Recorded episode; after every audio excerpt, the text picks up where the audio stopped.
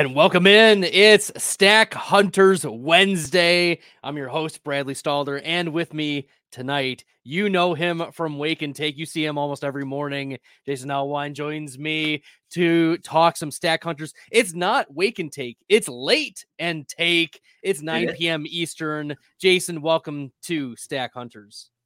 Yeah, thanks for having me. I'll be live in about 13 more hours. oh, it's great. It's great. Uh, Cross pollination here at Player Profiler and Stack Hunters. For those who are not familiar, it's a best ball podcast mm-hmm. um, hosted by me, and I bring on some guests and we talk strategy, we talk players, we talk uh, values, best ball value rating. We're going to get into that. And of course, we're going to be stack hunting and doing a little reflection. This is uh, one of many reflection uh, podcast that I'll be doing. But actually, next week is not going to be a reflection podcast. James Bremacombe is going to come on next week as well. Um, he's going to talk with me about his best ball playoff strategy. So if you're into that type of thing with our friends at Underdog Fantasy, uh, you should definitely check out next week's as well. So we're now into off season. That means Stack Hunters is more in swing and more from Jason and myself after this.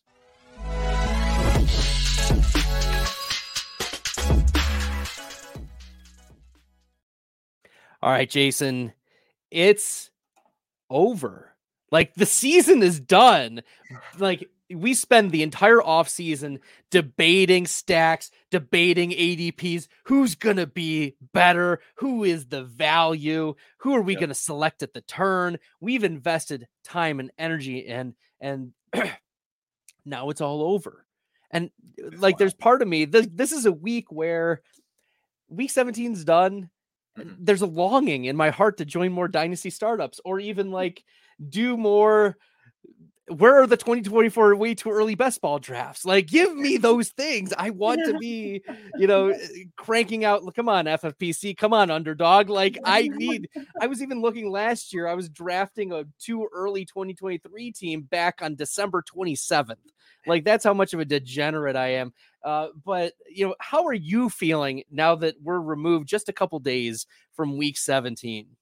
I'm honestly still don't believe it, to be completely honest with you. I believe this season has flown by at a remarkable rate. And I can't believe we're looking at week 18 now. Uh, and I'm building just DFS lineups to feel a little bit of, of hope and and and uh, fun uh, this ne- this next week. And actually, I'm not gonna lie, I do like playoff DFS. I will have some fun mm. there. Probably build a playoff lineup here next week after I know for sure everyone that's in it. Uh, and yeah, but no, I, I mean, empty a little bit, but also looking forward to this offseason. It is a fun, it is a fun process we go through in fantasy football. It is a fun process. And you mentioned that there's some week 18 DFS. There's also our friends at Bettle have a great little contest that we yeah. put out every week. Make sure you guys are joining into that group. Uh, the link is at my uh, at my profile. You can also go to Player Profiler and find it there as well. Um, and just it's five bucks and you just enter in the top three finishers get paid out so that's pretty fun uh, mm-hmm. you just use your uh, any league i think it's sleeper nffc yahoo leagues and many others that can import from your favorite teams um, you can definitely join there if you want a little bit of week 18 action and you want to compete against me or or other player profiler analysts uh, before we get into our reflection pieces, Harry Snowman has jumped in the chat. Harry's one of my favorites. Uh, Harry hoped that I moved Jerome Ford up. So uh, one story, Jason. So last week I was debating this whether guy or not Jerome Ford. He loves himself some Jerome Ford. He loves himself it's Jerome remarkable. Ford. it's fantastic. And you know, I had originally had Jerome Ford at running back 32 or so for the week in my rankings. And in talking with oh, who was it? Was it Tuma last week? Um, oh no, it was um, it was Jack. Jack Kavanaugh was my Week 17 guest for Thursday Night Football, and I talked with him even afterwards, and I I listened to Harry's arguments, and I said, you know what, we're gonna move Jerome Ford up. So I did. I moved him up to running back 21, which is about 10 spots ahead of a uh, expert consensus. Yeah. Uh, because I said, you know what? Let's just take a shot. There's nothing to lose here. And uh, and Harry and Jack led me down the right path. And Jerome Ford had a massive game against the Jets in Week 17, so we're pretty happy about that. No, I mean that's a great call. Jerome Ford, a great athlete, stepped up in a big way this season. Probably one of the most valuable players to own in fantasy football, really all year, whether you drafted him or were able to scoop him up. Uh, what a guy! Yeah, Jerome Ford in the best ball value rating was running back 25, um, which is fine. Back end running back, too. He had, um, you know, some spike weeks, obviously a 3% rate of being a running back one, a 9% rate of being a running back two, but he was a high flex floor play. Um, about 30% of the time was being at least a flex. And so we saw one of the spike weeks there, uh, a nice floor volume running back. Wasn't going yep. to give you the Nick Chubb spike weeks that we had seen previously because he's not Nick Chubb for a reason. But uh, Jerome Ford gave you a nice floor this uh, this year and uh, delivered running back two value for us. So yeah. yeah, we're here for Jerome Ford. Yeah, definitely here for Jerome Ford. Anyone that you got for that cheap and performed in your starting lineup every single week, no complaints here. And he was a player that Billy and I were drafting a lot of this summer because when we went to the Fantasy Sports and Gaming Association conference in May, that was in Cleveland. And so we got to meet some Cleveland people yeah. and at, at, this conference. And one guy pulled me and Billy aside um, and said, Hey, I just want to let you know the people here in Cleveland, they love Jerome Ford.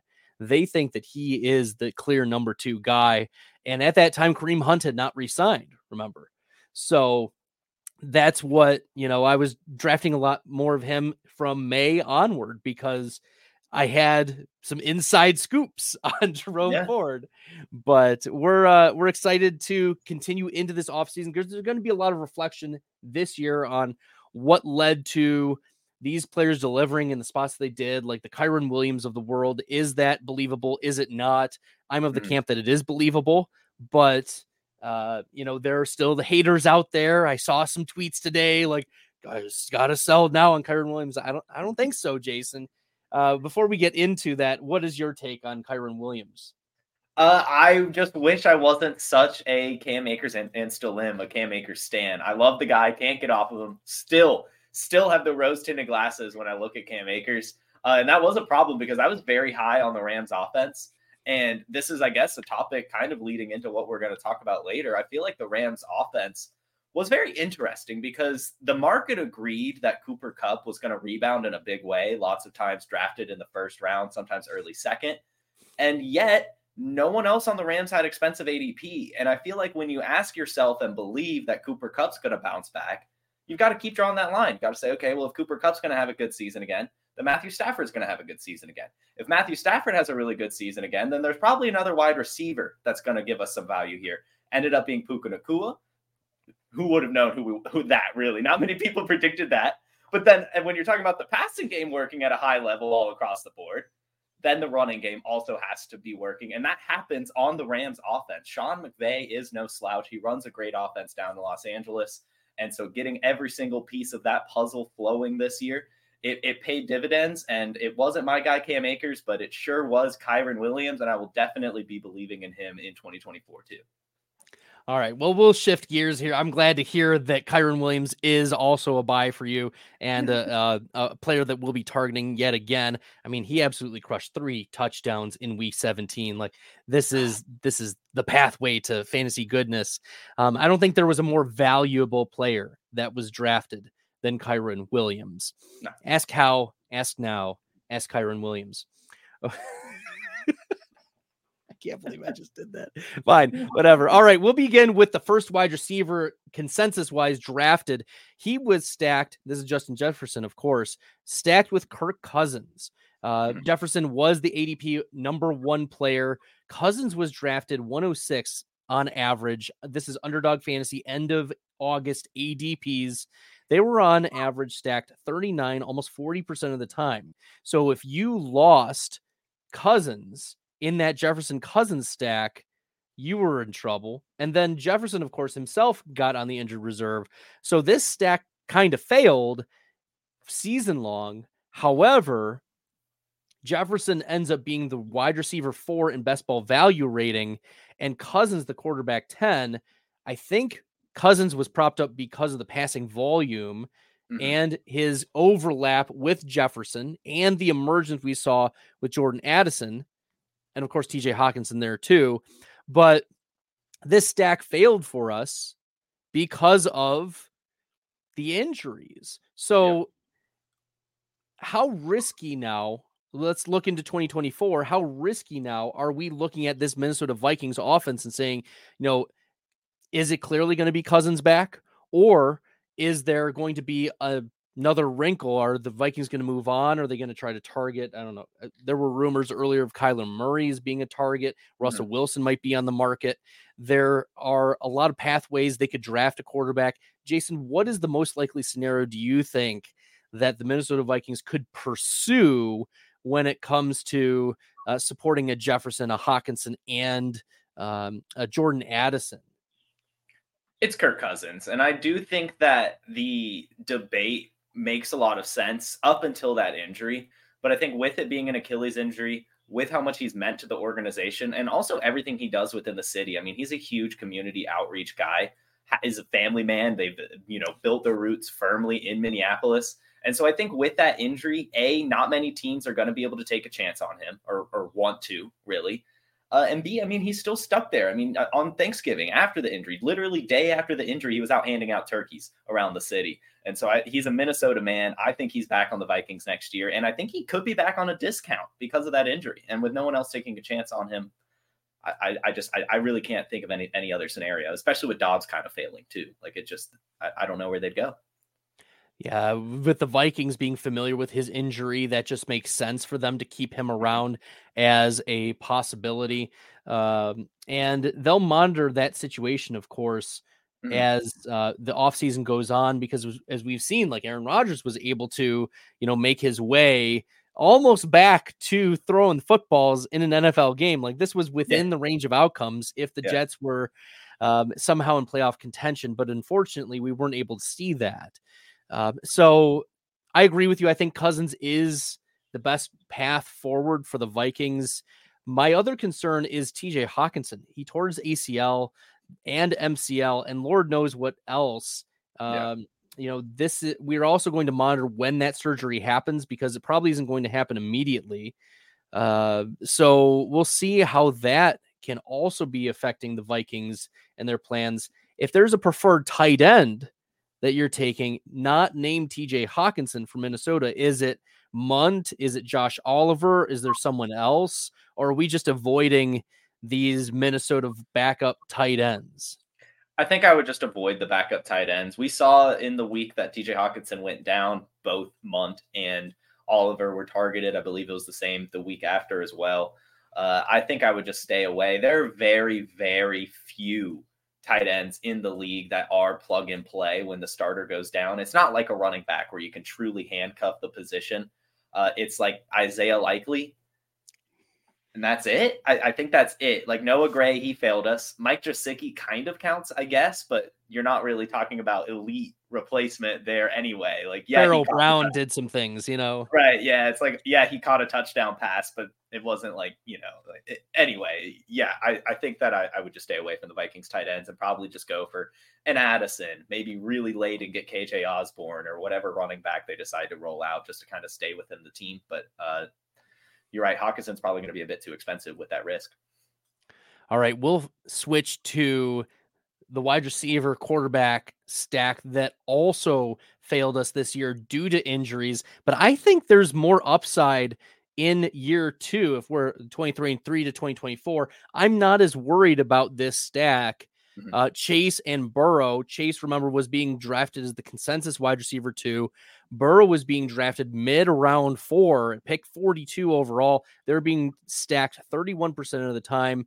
Chase finishes best ball value rating at wide receiver 20, Burrow at quarterback 19. Now, that the reality is Burrow played with the injuries for the majority of the beginning of the season. And then finally, after what was it, five weeks at least of him dealing with this calf injury, uh, was able to hit a few spike weeks. But Chase was also dealing with injuries Um, but I think these are shorter term injuries, and we should see them fall back and swing uh, in 2024. Any concerns you have, Jason? No, I, I, I mean, I guess the only concern I maybe have is what happens with Tee Higgins, but I mean, it's Ja'Marr Chase anyway, like no matter what. So, uh, if anything, it could just get better for these two. So, so I'm, I'm with you. All aboard the Bengals. All aboard the Bengals, and take any Bengals discounts. I think yes. we'll take that. um, and yes, we are monitoring the Tee Higgins situation. I think that if Higgins leaves, then Chase can get into that wide receiver one overall. Like I think he will compete with CeeDee Lamb as the wide receiver one here. Um, but if Tee Higgins returns, that's where I think the floor is a little scarier for Chase. And even mm. last year, like his best ball value rating was wide receiver five, even with the massive spike weeks that we've seen. The variance is just so much greater for Chase when Tee Higgins is there. But I think Tee Higgins has played himself back into re signing. Like his play was not great enough to price himself out of Cincinnati, or at least has given the Bengals a chance to re sign him, similar to Mike Williams. No, I, I, think I'm with you. There's still a tons of potential that he could return to Cincinnati. I think I'm still probably on like 60% chance he's in a new uniform next year. I think that's a reasonable uh, number taken out of thin air. Uh, but but yeah, I think I'm with you that it, it's still within the realm of possibility. He hasn't done enough. I think if he ended the season well, like you know, n- excluding week 17, you know, you had the two touchdowns in week 15, you had the hundred yards in week uh, 16, and then nothing in week 17. I feel like if he had finished strong, we might definitely be talking about him leaving Cincinnati. But now we have the quiet end to the season, no playoffs. Uh, it, it's definitely still out there. All right, we will continue on with Tyreek Hill and Tua Viola as the first round stack partners. Hill was drafted ADP four and a half, so it was pretty much were you drafting Tyreek Hill? Were you drafting Cooper Kupp? But the difference between Hill and Kupp, their stack partners, Tua and Stafford, the difference was six and a half rounds. Yeah, like you could get the Kupp Stafford stack much cheaper. And, you know, we've seen Stafford the last uh, four weeks, five weeks of the season. He had a streak of top 12 weeks and very solid production, not ceiling games for mm-hmm. sure. But uh, Tyreek Hill finishes as the wide receiver one in best ball value rating in pretty much every single statistic among wide receivers. Uh, you know, he had a chance to break the 2000 yard receiving barrier this year. Unfortunately, not going to get there. But Tua, one of the things, so in the pre show meeting, Jason made a comment to me, and I'll, I'll, pull back the veil. He said, I'm surprised that Tua was quarterback 21 in best ball value rating. And I said, yeah, because Tua didn't um, access the spike weeks that we wanted from these top five weeks. And I have a theory as to why he didn't. Um, actually, I think there are two reasons. But Jason, why do you think that Tua was not able to access the spike weeks that would have justified his 93rd overall ADP? Uh, maybe, just maybe, because Raheem Mostert was taking so many gosh darn touchdowns. maybe, maybe, just maybe. Uh, 20 touchdowns was it some 21 touchdowns? Something ridiculous. Uh, but i think that that's a product or related to um, my thoughts on this as well. So one of the reasons the miami dolphins leaned so heavily on mostert and on Achane was because tua was only staying in the pocket. He was not going to take hits and the fear, one of the fears I had in drafting a lot of Tua this year was, well, not that he would get a concussion because I concussions will happen sporadically to anybody. But the Dolphins were very conscious of that and that the scheme wouldn't allow for plays like that very often.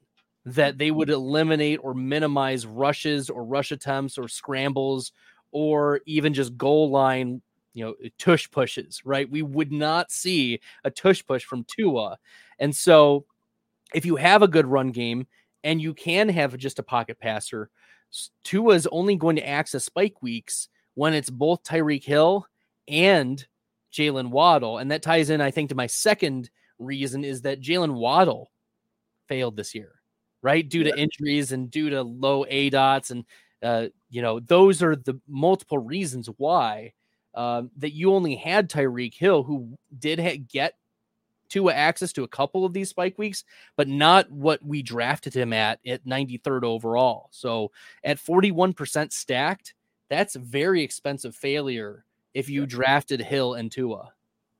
No, it is. I mean, I would say I'm sure there were a lot of the Hill Tua teams that had maybe a CJ Stroud or some other mid-range quarterback that they just kind of threw in there because they could.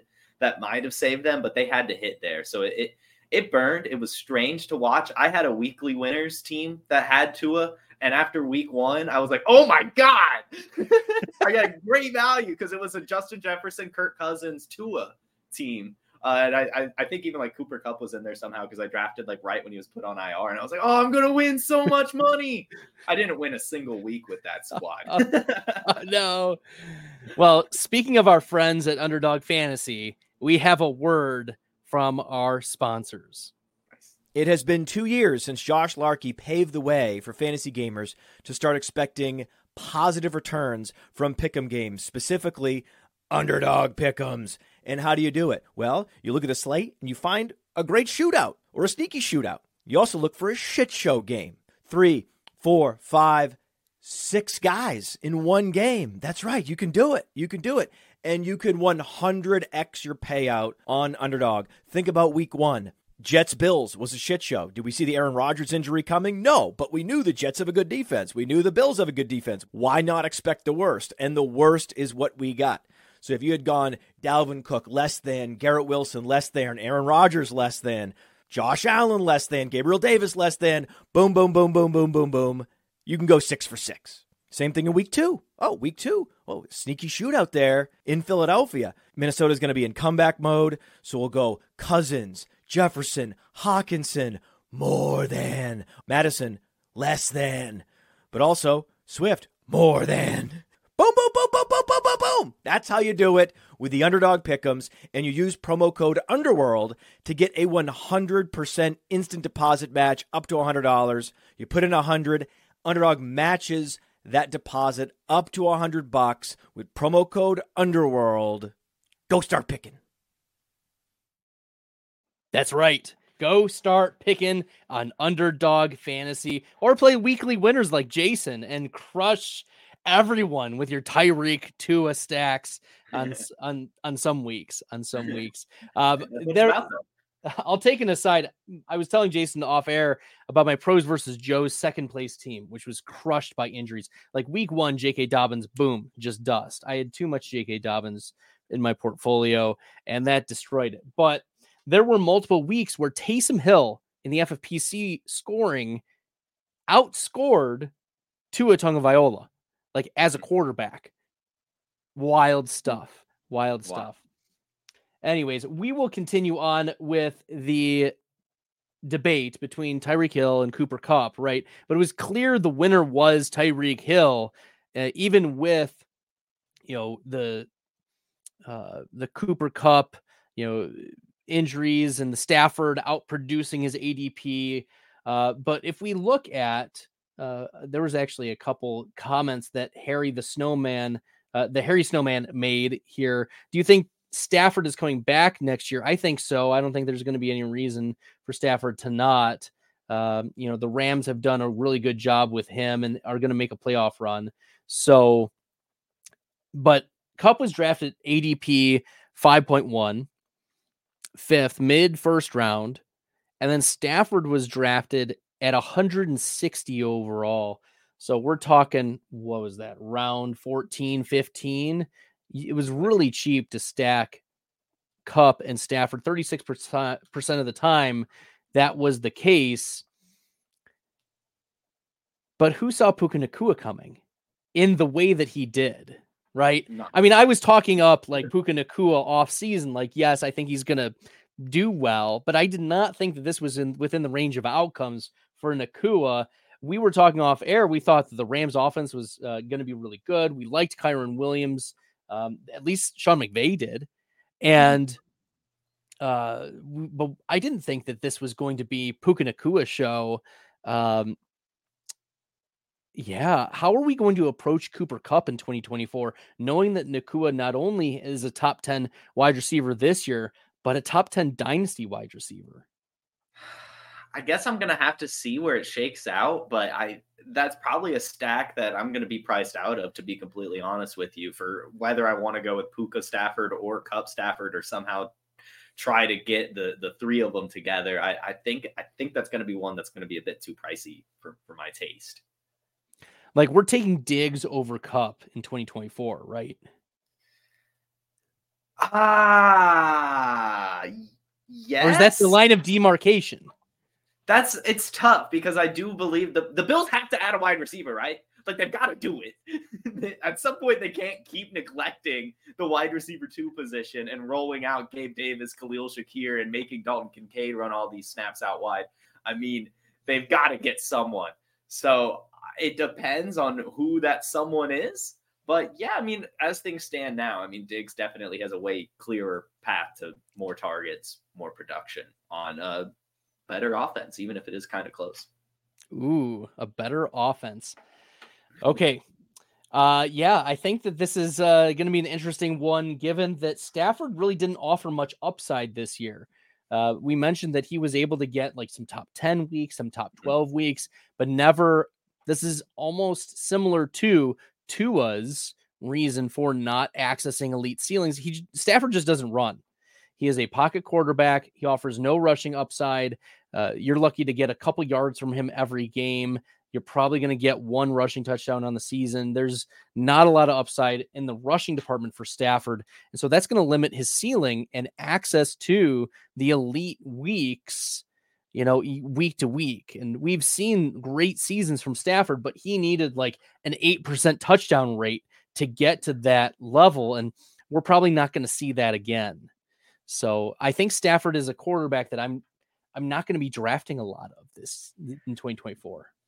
Yeah, he would be someone I might draft as my second quarterback if I'm feeling, you know, spicy, needing a quarterback right there at that range of the draft, but not, definitely not someone I'm going to build my team around.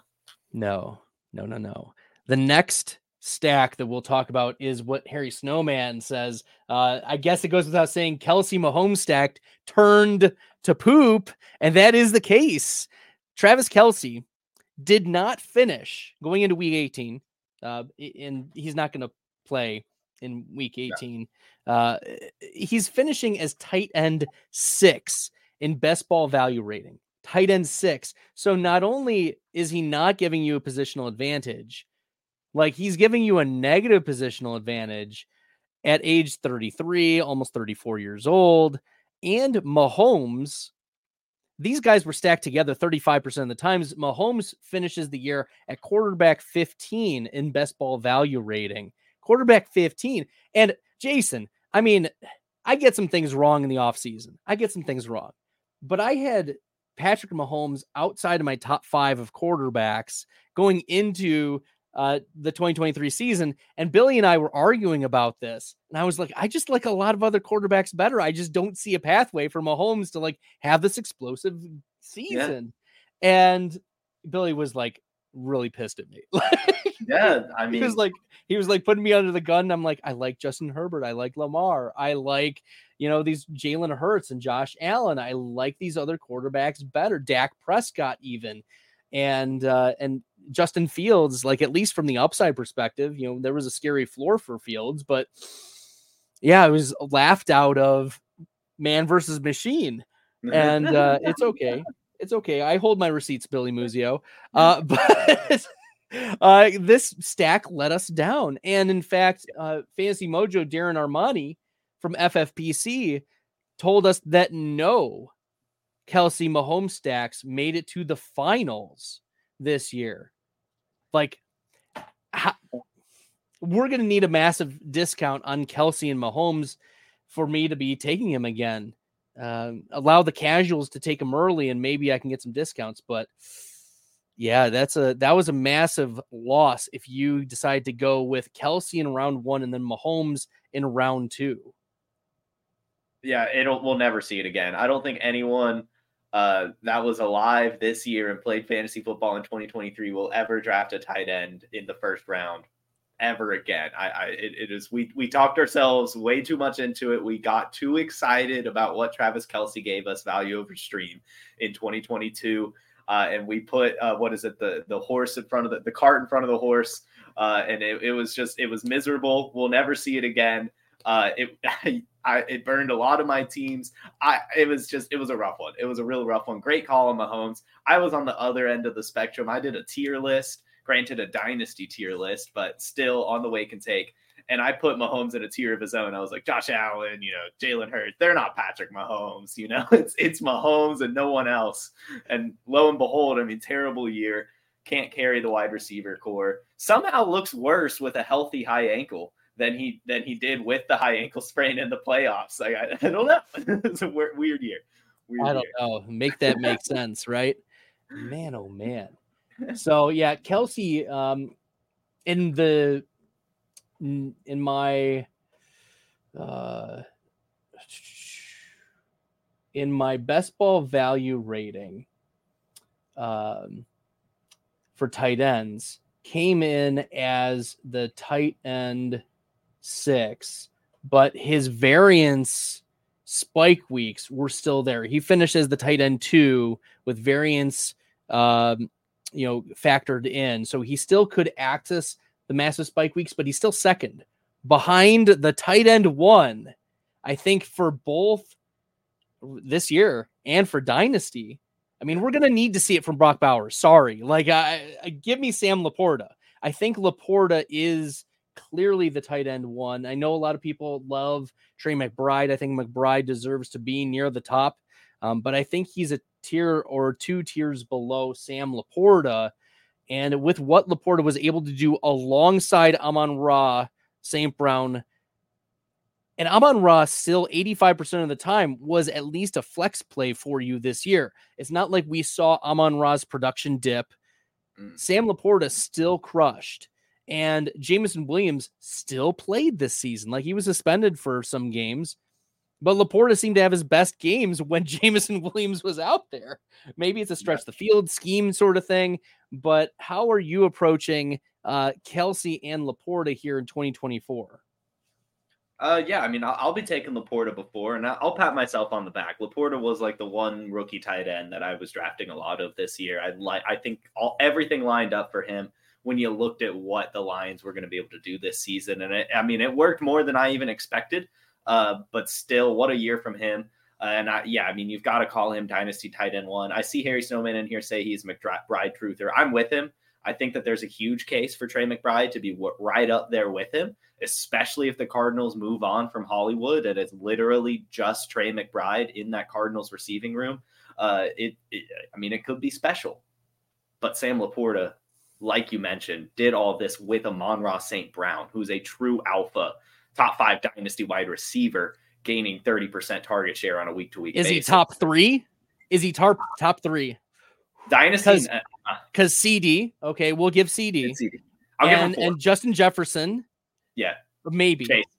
And, and but but is it Chase or Amon Ra? Oh, well, you're asking a. Re- I'm a really big Chase fan. I'm like a. I'm like the biggest Chase fan of them all. Uh, and so it's Ja'Marr Chase, Justin Jefferson, CeeDee Lamb, Amon Ra St. Brown for me. I think there's a case for Amon Ra to sneak into three, and maybe it's my. I live 25 minutes outside Detroit, so maybe it's the bias that I have, despite being a Packers fan, as you can as you can see. Uh, you know the the fact that we get burned by Amon Ra like all the time, but yes, uh, I I think that it's a it's very close. I think it's very close. Amon Ra deserves to be, again, a first round wide receiver in 2024. We've hit on some stacks. Um, this was a stack that did not disappoint, and in fact was on one of the BBM four winners. I can't remember which one it was, but this team had Diggs and Josh Allen. Diggs was drafted ADP 8. He finishes as the wide receiver 12 in best ball value rating, which is not a it, but it didn't implode. It was not an implosion. And Josh Allen finishes as the quarterback one in best ball value rating. 23rd overall, you were getting him at the 2 3 turn. They were stacked only 30% of the time. So it was stacked fewer times than the rest of the first round. Yeah. And they did not implode and did not suffer the injuries like the others did earlier. So I think that of the first round, uh, up until this point, up until this point, uh, Diggs and Allen was the best that you could get. Yeah, that was a really good one. And I think it's interesting. I mean, I you could ask any Josh Allen, Stefon Diggs stack owner, and I don't think they would agree that they performed as well as they did. Like I feel like I, I don't feel like Josh Allen was the quarterback one this year. He was, and it wasn't even that close, but it like it seemed like a down year, and yet week in, week out, he was scoring fantasy points. And so it was a really good year from him. And even with the down weeks from Diggs, still performed well and apparently won a best ball uh, mania four. So so yeah, so no half stepping won the regular season with wow. 2,091 points in half point scoring, drafting Diggs at the 106, Josh Allen at the 207. Nice. And then, so a little bit of a reach on Josh Allen, but that's fine to get the stack. And then Keenan Allen, Christian Watson, TJ Hockenson, James Cook, Rachaad White, Courtland Sutton, AJ Dillon, Raheem Mostert, yep. Nico Collins, Van Jefferson, yep. Gerald Everett, Brock Purdy, Tank Dell, Gus Edwards, Zach Moss, Kyren Williams. Like total nuts team averaged 149 points in half PPR throughout the season. Congratulations. No half stepping. Won a half a million dollars playing best ball, $25. Jeez, oh, Pete's. Right. Please, Lord, let that be me next year. Uh, but this is part of the strategy is talking about okay he he did reach for Diggs or uh, did reach for Allen now that he had Diggs so we shouldn't be too afraid of reaching just a little bit but it's this round of reaching that is an issue. And then also uh, you know zero running back once again hit. So there were zero running backs drafted by no half stepping in the first five rounds. You go wide receiver quarterback wide receiver wide receiver tight end. And then you hit White, Rachaad White, AJ Dillon, Raheem Mostert in the middle of your draft. That that range this year was the answer. The James Conner, James Cook, Rachaad White, Isaiah Pacheco, D'Andre going, Swift. D'Andre you know. Swift, all going within a round of each other. And if you got two, three, three of those, I mean, you were golden. Two of those, you were golden. And even really just getting a hero RB with Rachaad White in that range paid off dividends because we just talked about Raheem Mostert later, De'Von Achane later. So many options at the running back position. Kyren Williams for free, Jerome Ford. I mean, what a year for waiting. I mean, the person who won the Best Ball Mania tournament also drafted zero RB and didn't start until round six with Alexander Mattison, D'Andre Swift, James Conner, and then hit running back Raheem Mostert later, Chuba Hubbard, Kyren Williams, you know, there were some Mostert and Williams, but there was still some interchanging of who could be the running back. Yeah. So there's a lot of common denominators there. James Conner, Raheem Mostert, Kyren Williams. A lot of teams had those three. Uh, and they, I mean, they were just spectacular this year. We'll continue on with the rest of the first round. AJ Brown uh, ADP 8.5. He was being drafted right behind Diggs, but those were usually interchanged. Mm-hmm. Brown finishes as the wide receiver 11, kind of limps into the end of the season, kind of like Diggs. Brown at wide receiver 11, so disappoints there. And Hurts finishes as the quarterback too, but they're only stacked 26% of the time. And while we're thinking, oh, that's they're they're not stacked very often, it's because you're drafting Brown at the end of the first round, and then you know Hurts was sometimes being drafted at the end of the second, beginning of the third, and so it was hard for you to get yeah. Jalen Hurts because it's DeVonta Smith either in the second or third round. If you took Hurts or Smith, you would interchange those, and that was actually pretty heavily stacked.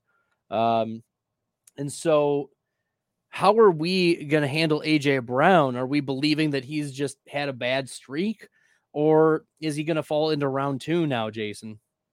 I think he. I, hey, thinking about it, so you have Ja'Marr Chase, Justin Jefferson, CeeDee Lamb, Amon-Ra St. Brown, Christian McCaffrey, Jahmyr Gibbs now, probably, Breece Hall.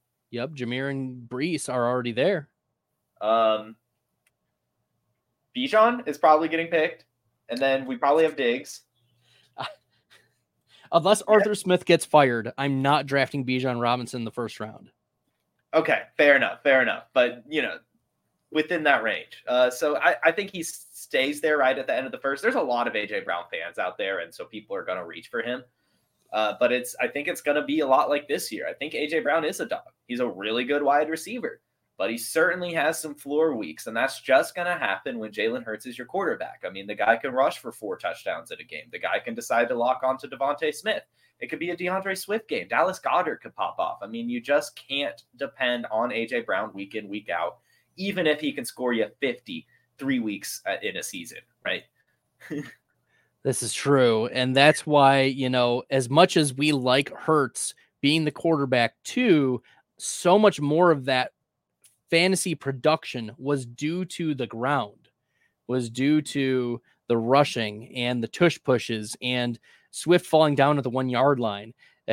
and yep. so, whereas Josh Allen's, much more of that fantasy production was through the air. Mm-hmm. And that's why we're we're trusting a little bit more of that passing game of seeing that Khalil Shakir can have the big spike weeks. We could see Dalton Kincaid having big spike weeks. We can see Gabe Davis having spike weeks. And so um, Jalen Hurts, I think, is going to settle in once again in that back end of the second, beginning of the third for us. Um, unless the tush push gets uh, gets banned, which I don't know how much traction there's really going to be there, but uh, we will see. We will see, Jason. They should ban the tush push, but not the brotherly shove. Facts. They have to declare. They have to uh, tell the officials before the play, hey, this is officially a brotherly shove, not a tush push, um, unless it's Brad Allen's crew. Yeah, definitely. Sorry, Lions fans. okay, uh, the last stack that we'll talk about uh, of first round wide receivers and their counterparts is CeeDee Lamb, who was drafted at the one two turn along with Amon Ra St. Brown. Uh, but we'll focus on Dallas, and Lamb finishes the wide receiver two in best ball value rating behind Tyreek Hill. That kind of makes sense. But Dak Prescott, quarterback four, delightful. Like 37% of the time they were stacked. But I think one of the big, big pieces of this is Dak Prescott was, I think, valued too low this year at 95th overall, 96th overall. Like he was getting round eight, end of round eight treatment and didn't deserve that. I think instead he was more of a round six guy, round five guy, given the historical spike weeks we had seen from Dak Prescott. There was, I know he missed most of uh, what was it, 2021. Uh, no, it was 2020 where he had like five games of like 35 fantasy points and like yeah. just exploded and then missed the rest of the season. But we've seen these massive spike weeks from Dak in the past. And so for him to be drafted that late, it was very easy to get the stack. I think this year it's going to be a little more difficult given that we know that Dak and Lamb are were the quarterback 2 and 4 this year and the value that they offered and I think that there's not going to be as much fear about Dallas's offense, uh, there was a little bit of fear with the offensive coordinator moving, right? Kellen Moore moving to the Chargers. There was a narrative there of what's going to happen with McCarthy. But yeah, I think this is one of those times where you have to lean into the historical precedents that have been set for both Lamb and Prescott. Yeah, that was. I mean, I, I, felt like Lamb was undervalued even at number twelve, and definitely Dak Prescott. I, I want to say Podfather was all over that one, just mad really that Dak Prescott was going so late. A little disrespectful, really. I mean, he's an older quarterback, been in the league for a long time, and basically has always produced, and yet drafters didn't think he would. For whatever reason. And I mean, yeah, QB four in your best ball value rating and wide receiver two. I can't imagine it got much better than that. Especially with how CD landed the year. I mean, my God. That oh, had to be yeah. this was uh, you know, as part of my off season, I'm gonna definitely uh factor in the possibility of spike weeks in week 17. Uh I revisited my like tiers of week 17 games and it was pretty spot on. I mean, aside from some of the injuries that derailed it, uh, like we know in June and July, like week 17 games are probably going to be spike weeks. I had in my DK finals uh 100% exposure to both Lamb and Amon Ra St. Brown. Like I nice. just double tapped at the cor- at the at the turn and I wanted Detroit, Dallas. And so I had a lot of LaPorta, a lot of Gibbs and Goff and Monty and, and, and heck, I even had a Kalif Raymond piece. Like, you know, sure. Yeah. Man, and that was the team you could have had a CeeDee Lamb, Amon Ra, Jared Goff, Dak Prescott team. and that would have been amazing. it would have been absolute fire. Uh, and it was, it was. Those those were good teams. And uh, let's see. Harry Snowman, imagine that Dallas is drafting a wide receiver. Possibly. I mean, Gallup does not look like himself. He looks he looks dust. Uh, not recovered from the ACL injury a couple years ago that he suffered. And Brandin Cooks has had some spike weeks, but if we get you know back end of the first round wide receiver on Dallas, oh look out, look out. CeeDee Lamb plus one of these wide receiver projected first round wide receivers, or even early second, like if Dallas trades down, there might be some depth for Dallas to take advantage of that. I wish that drafts in the early drafts in particular, instead of making us draft like Marvin Harrison Jr., Malik Nabers, or whatever, we could just draft whatever wide receiver the Cowboys draft in the first round. Don't even put a name to it yet. Just give me that player. Dallas rookie wide receiver. Like yeah, that's that's, that's all I need. Fair enough. Uh, Anthony jumps in the comments. He said Kansas City since he would have been a lot better with Burrow. I'm not so sure that would have been the case. Like w- I put the Kansas City Cincinnati game in that elite tier way back when, but I thought that Kansas City's defense wasn't going to be as good as we yeah. saw throughout the season. L'Jarius Sneed and others like Chris Jones were absolute lockdowns. And Cincinnati did struggle to move the ball. I mean, Joe Mixon getting a lot of receptions out of the backfield kind of doesn't count a little bit. Like that is that is because they can't get the ball to Chase and can't get the ball to Higgins. So I think that we'll have to look at the possibilities of defenses getting better too, based on the development of players like the Jerry Sneed or the fact that Chris Jones did re-sign with the Chiefs for one year. So uh, those are things that like we couldn't have necessarily predicted, and I did have them in the elite elite tier. But if we were building DFS lineups, it was good to actually avoid, you know, the mm-hmm. Bengals or avoid a lot of the teams that were facing Kansas City down the stretch.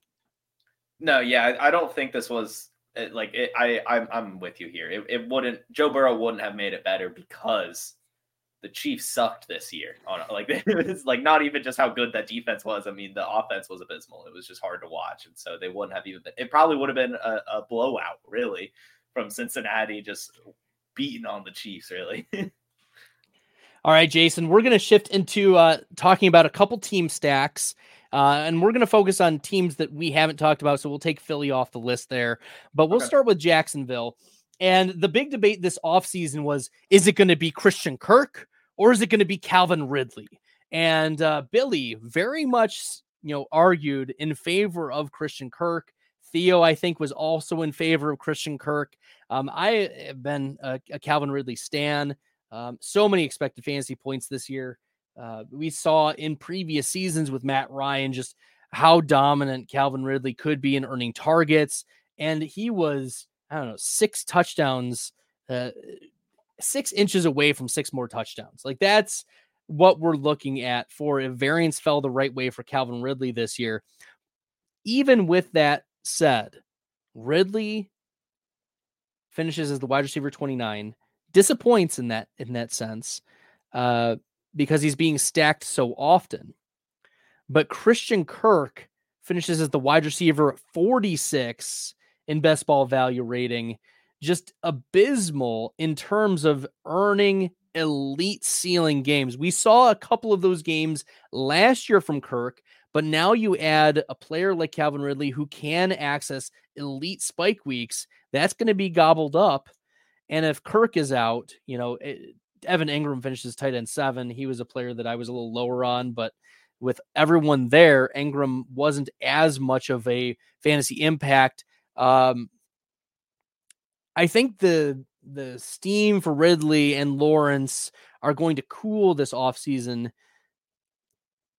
But I don't know where Ridley's going to fall. Is he still going to be a back end wide receiver too for us?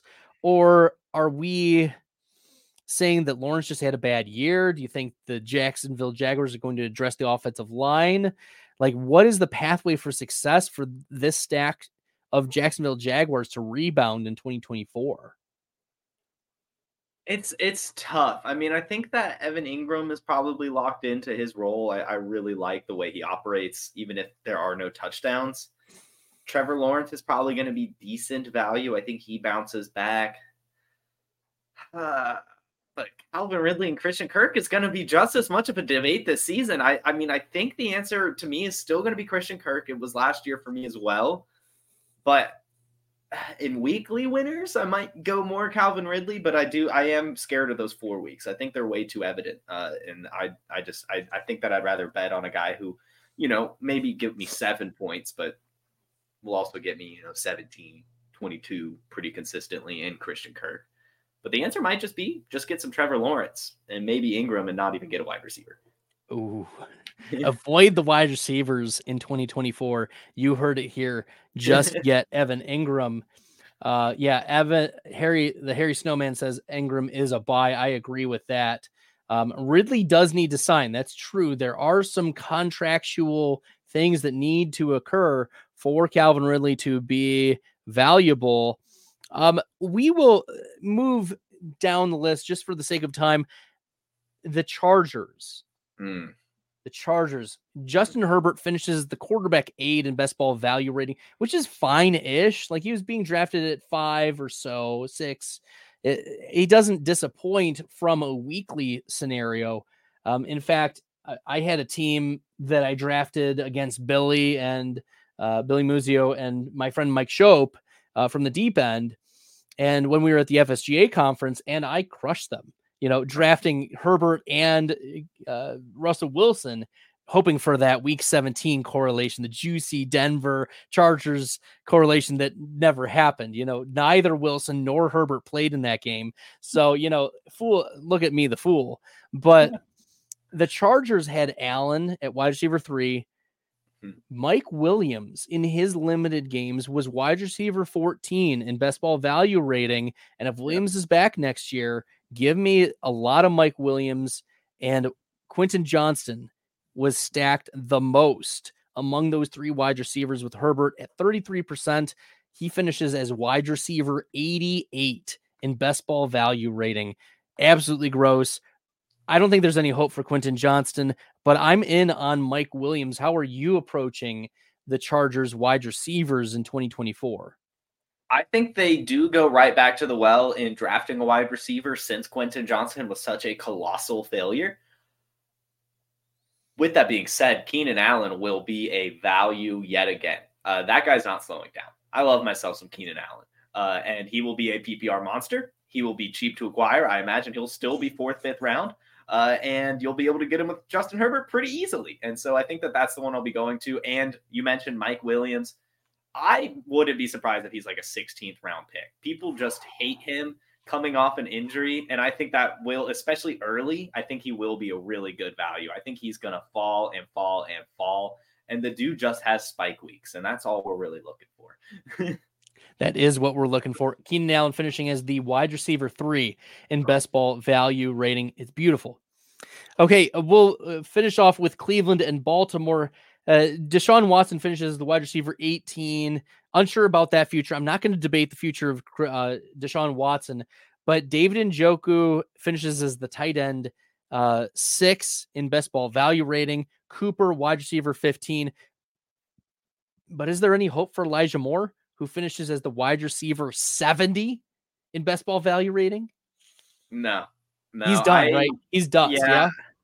I, wa- I was in on Elijah Moore after his rookie season, and then I, I haven't been back in on him since. Was not excited for his Browns tenure. I was getting a lot of Donovan Peoples Jones, so it's not like I get victory lap at all. Um, but uh, yeah, I don't think anything's going to happen. I mean, was it going to take a third team? And then, I mean, it's just then you're talking about rebuilding in a new organization and, and someone else coming in that's probably just as equally talented. So, yeah, I just don't think there's much of a future for him. He can be a guy in your dynasty leagues that maybe if injuries fall his way, you can flex him if it's really deep or randomly end up getting a start out of him. But in terms of being someone that you actually want on your roster, I think those days are done.